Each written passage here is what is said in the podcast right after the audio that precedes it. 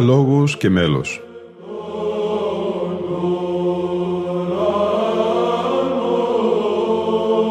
Προσεγγίσεις στη μυσταγωγία της ψαλτικής τέχνης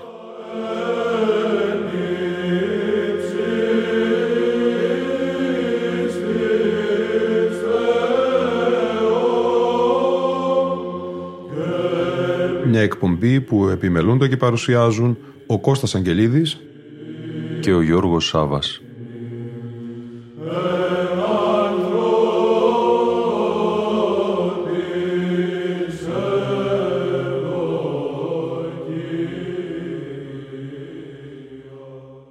Αγαπητοί φίλοι ακροατές και φίλες ακροάτριες, μια σειρά τριών εκπομπών θα είναι το ραδιοφωνικό διαδικτυακό μας αφιέρωμα στον Όσιο Αθανάσιο τον Αθωνίτη, τον ιδρυτή της ενάθος Ευασμίας Μονής Μεγίστης Λάβρας.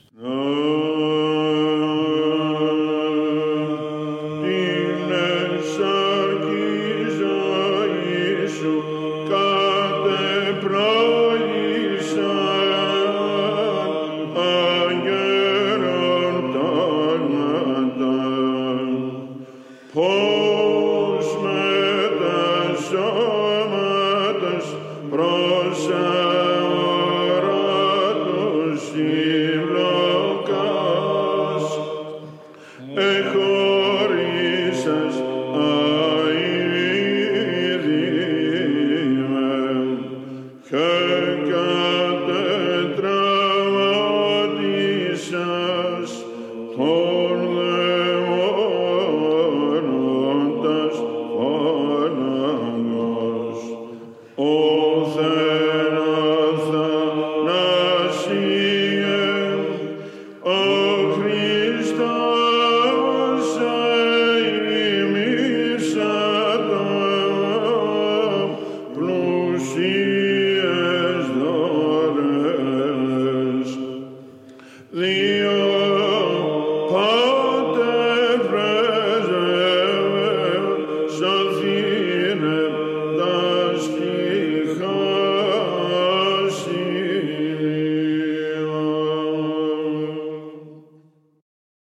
Την ενσαρκή ζωή σου κατεπλάγησαν αγγέλων τάγματα. Πώς με τα σώματος προς αοράτου συμπλοκά σε χώρισα πανέφημε και κατετραυμάτισα των δαιμόνων τας σφάλαγκας. Όθεν Αθανάσιε, ο Χριστός σε ημίψατο πλουσίες δωρεές, διό πάτερ πρέσβευε Χριστό το Θεό σωθήνε τας ψυχάς ημών το αριστοτεχνικής συνθέσεως και ευλαβούς συλλήψεω και εμπνεύσεως απολυτίκιον τούτο εκφράζει ευσύνοπτα και παραστατικά, γράφει στο βιβλίο του Όσιος Αθανάσιος ο Αθωνίτης ο Λαβριώτης Μοναχός Παύλος, την απαράμιλη και έκπαγλη προσωπικότητα του Οσίου και Θεοφόρου πατρός ημών Αθανασίου του Αθωνίτου, του ιδρυτού της Ενάθο Ιεράς και Σεβασμίας Μονής, της Μυριονίμου Μεγίστης Λάβρας. Όντως, Εάν κανείς μελετήσει επισταμένος και επιστημόνος τον βίο και το έργο αυτού και συνεπώς εκτιμήσει όλες τις επιδράσεις και συνακόλουθες επιπτώσεις του στον αθωνίτη μοναχισμό, αλλά και γενικότερα, θα καταλήξει στο συμπέρασμα και στη διαπίστωση ότι ο Όσιος Αθανάσιος ανήκει και τοποθετείται αξιολογικά και αναντήρητα στην πρώτη σειρά και χωρία των μεγάλων μορφών του Ορθόδοξου μοναχισμού – έχοντας αποκτήσει καθολικό κύρος και ακτινοβολία στην Ορθόδοξη Εκκλησία. Ούτω η οσιακή του προσωπικό της αμιλάται τους μεγάλους οσίους της Εκκλησίας και διδασκάλους του μοναχικού πολιτεύματος, Μέγα Αντώνιο, Σάββατον Υγειασμένο, Μέγα Βασίλειο και Θεόδωρος του Δίτη, μετά τον οποίον εκτιμάται ότι είναι η μεγαλύτερη μορφή του Ορθοδόξου μοναχισμού μέχρι την εποχή μας. Η προσωπικότητα του Οσίου Αθανασίου, συνεδίαζε αρμονικά δύο βασικά χαρακτηριστικά και προτερήματα. Πρώτον, ο ακύβδηλος και ακρεφνής ασκητικός του βίος. Δεύτερον, τα έκτακτα φυσικά χαρίσματα και η μεγάλη για την εποχή του μόρφωση. Τα χαρίσματα και οι προϋποθέσεις αυτές συνετέλεσαν στην ανάδειξή του ως κορυφαίας προσωπικότητος του μοναχισμού και δι του αγιορητικού. Υποχρεούμεθα επιγραμματικά να υπογραμμίσουμε ότι ο Όσιος Αθανάσιος με την πλήρη και ολοκληρωτική του αφιέρωση στον Κύριο κατέστη η κρυπή της κατά Θεόν πολιτείας, ο πλούτος των αρετών, το αξιόχρον καταγόγιον της κοινώσεως του Αγίου Πνεύματος, το θαύμα των αγγέλων, το τραύμα των δαιμόνων. Έχοντας βιώσει τας ευαγγελικάς υποθήκας, έγινε κάτοχος υψηλής πολιτείας. Κατέκτησε την αρετή, το δυσθύρα των χρήμα, διότι αξιώθηκε θείων χαρισμάτων και δωρεών και της αγγέλης εφάμιλος όφθη. Ανεδείχθη απλανής οδηγός διόλους εκείνους οι οποίοι επέλεξαν τον μονότροπον του μονήρους βίου δρόμων. Η μεγάλη και διορατική του προσωπικότητα διαφαίνεται από την μετέπειτα εξέλιξη και στην διαμέσου μιας υπερχιλιετίας πρωτοπορία της Μεγίστης Λάβρας στην Αθωνική μοναστική κοινότητα και πολιτεία, αλλά και στην καθόλου εντυπωσιακή ανέδειξη και πορεία του αγιορητικού μοναχισμού. Οι μονέ Βατοπεδίου, Ιβύρων, Δοχιαρίου, Φιλοθέου του Άγιο Όρος και της Αγίας Λάβρα Καλαβρίτων Πελοποννήσου έλκουν την καταγωγή τους από τον ιδρυτή της Λάβρα. Το διοικητικό και κανονικό σύστημα διοικήσεως του Αγίου Όρους φέρει ανεξίτηλη την σφραγίδα της προσωπικότητάς του, βασικά χαρακτηριστικά του οποίου διατηρούνται μέχρι σήμερα. Εντυπωσιακό και χαρακτηριστικό είναι επίσης το γεγονός ότι ο Όσιος Αθανάσιος, παρότι συστηματικά απέφευγε τις κοσμικές σχέσεις και συναναστροφές, όμως διατηρούσε άριστες σχέσεις με όλους τους αυτοκράτορους του Βυζαντίου καθ' όλη τη διάρκεια του βίου του. Ούτω υπήρξε ο πνευματικός πατήρ του αυτοκράτορος Νικηφόρου Φωκά, ενώ στενές ήταν οι σχέσεις αυτού με τους αυτοκράτορες Ιωάννη Τσιμισκή και Βασίλειο δεύτερο των Βουλγαροκτών. Στην πανηγυρίζουσα σεβασμία μονή μεγή τη Λάβρα ψάλλονται τα μέγιστα ανοιξαντάρια κατά παλαιά παράδοση, όπως σημειώνουν οι πατέρες της Μονής. Στην πολύ ωραία γρυπνία για την εορτή του Οσίου Αθανασίου του Αθωνίτου, 17 προς 18 του μηνός Ιουλίου με το παλαιό ημερολόγιο. Α ακούσουμε τους τρεις πρώτους στίχους. Στο δεξιό χορό οι πατέρες της αδελφότητας των Δανιηλαίων. Στον αριστερό οι πατέρες της αδελφότητας των Θωμάδων. Η ζωντανή ηχογράφηση είναι του έτους 2000.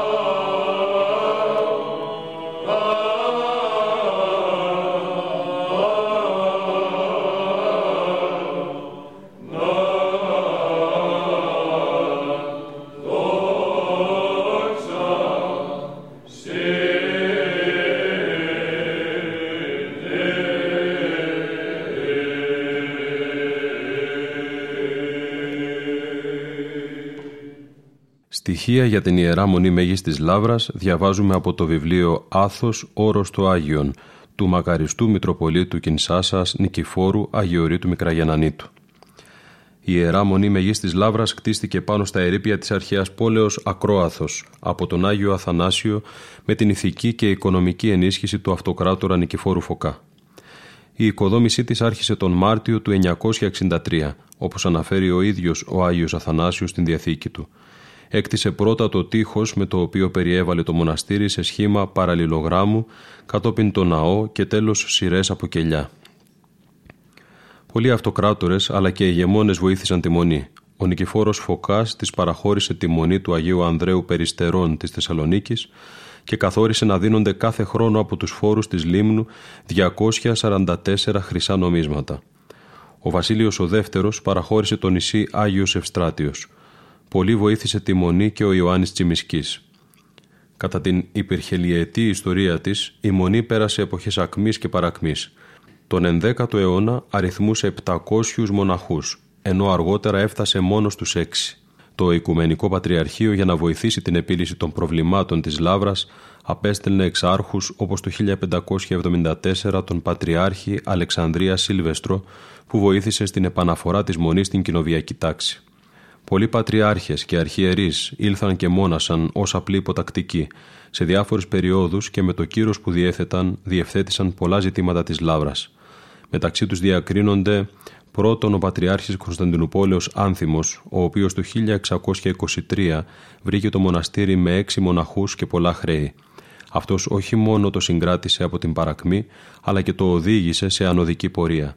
Δεύτερον, ο Διονύσιος Βάρδαλης, στα 1665, ο οποίος παρετήθηκε από τον θρόνο της Κωνσταντινούπολεως και εγκαταβίωσε στο μοναστήρι και πρόσφερε πολλές υπηρεσίες.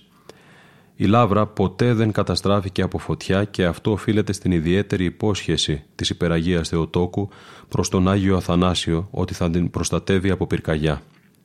Κατά τους δύσκολους χρόνους της τουρκοκρατίας η μεγίστη λάβρα μετατράπηκε σε ιδιόρυθμο. Έτσι παρέμεινε μέχρι το 1979.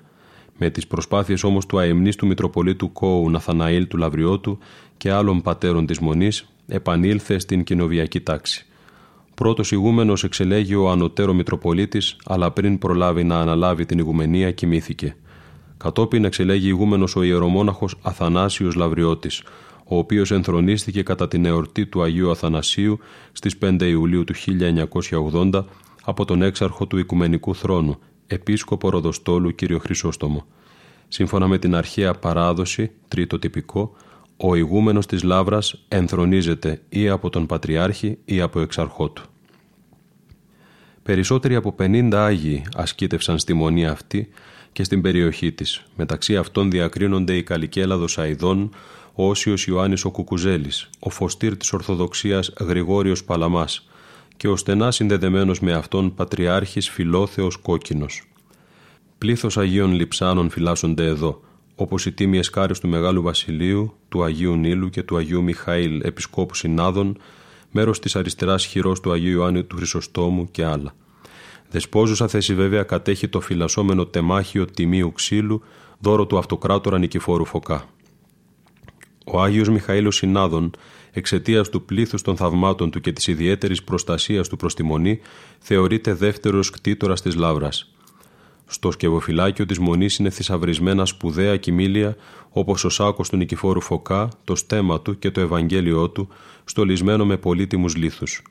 Επίσης μεγάλο ρωσικό Ευαγγέλιο βάρους 40 κιλών και πλήθος ιερών σκευών.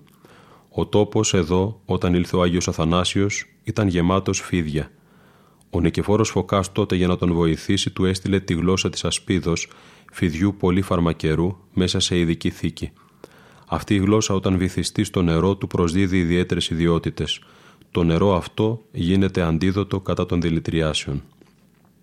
Στη βιβλιοθήκη φυλάσσονται γύρω στα 2.050 χειρόγραφα. Από αυτά τα 470 καθώς και τα 50 ηλιτάρια είναι περγαμινές.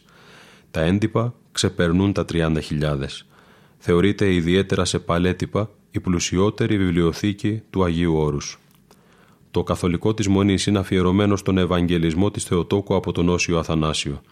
Από τον 15ο αιώνα όμως εορτάζει πανηγυρικά την ημέρα της κοιμήσεως του Οσίου Αθανασίου. Ο αρχιτεκτονικός ρυθμός του είναι τέτοιος ώστε να εξυπηρετεί τις ανάγκες του αγιορητικού λατρευτικού τυπικού. Επειδή ο ρυθμός αυτός για πρώτη φορά δημιουργήθηκε εδώ, ονομάστηκε αγιορητικός ρυθμός. Το καθολικό τυχογραφήθηκε από τον διάσημο αγιογράφο Θεοφάνη τον Κρητικό το έτος 1535.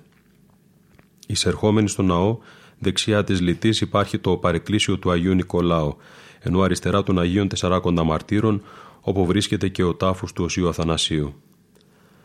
Υπάρχουν 15 παρεκκλήσια μέσα στον περίβολο της Μονής και 19 έξω. Μέσα στον περίβολο διακρίνονται το κελί του Οσίου Αθανασίου, όπου και φυλάσσονται η σιδερένια Ράβδος και ο σιδερένιος σταυρός του Οσίου και το παρεκκλήσι της υπεραγίας Θεοτόκου της Κουκουζελίσης, όπου και η ομώνυμη εικόνα. Έξω από τη Μονή ευρίσκονται τα ησυχαστήρια του Οσίου Αθανασίου και του Αγίου Γρηγορίου Παλαμά, καθώς επίσης και το παρεκκλήσι των Αγίων Αναργύρων, το οποίο κτίστηκε στη θέση αρχαίου ειδωλολατρικού θυσιαστηρίου. Επειδή τη νύχτα οι δαίμονες γκρέμιζαν ό,τι κτιζόταν την ημέρα, ο Άγιος Αθανάσιος κατόπιν θείας υποδείξεως το έκτισε μέσα σε μια ημέρα και αμέσως την ίδια μέρα το λειτουργήσε, οπότε δεν ξαναπαρουσιάστηκαν αυτές οι δαιμονικές ενέργειες. Ανάμεσα στο ναό και στην τράπεζα υπάρχει μια θαυμάσια φιάλη του 11ου αιώνα από μονόλιθο, καθώς και τα χιλιόχρονα κυπαρίσια που είχε φυτέψει ο Άγιος Αθανάσιος. Η τράπεζα έχει σχήμα σταυρού και είναι αγιογραφημένη από κριτικούς αγιογράφους. Εκτός από τους Αγίους υπάρχουν και τα πορτρέτα των Ελλήνων φιλοσόφων Φίλωνα, Σόλωνα, Πυθαγόρα, Σοκράτη, Αριστοτέλη, Πλάτωνα, Θαλή, Γαλινού και Πλουτάρχου. Στο δοχιό της Μονής διακρίνουμε σαρκοφάγους αρχαίου κημητηρίου. Ενεργό μέρος έλαβαν και οι λαβριώτες κατά την Επανάσταση του 1821. Διακρίθηκε μάλιστα ο αδελφός της Μονής Ναθαναήλ. Στη Λάβρα λειτουργήσε το πρώτο ελληνικό τυπογραφείο του Αγίου Όρους από τον Κοσμάτων Λαβριώτη και τον Σωτήριο Δούκα, αργότερα καταστράφηκε από τους Τούρκους.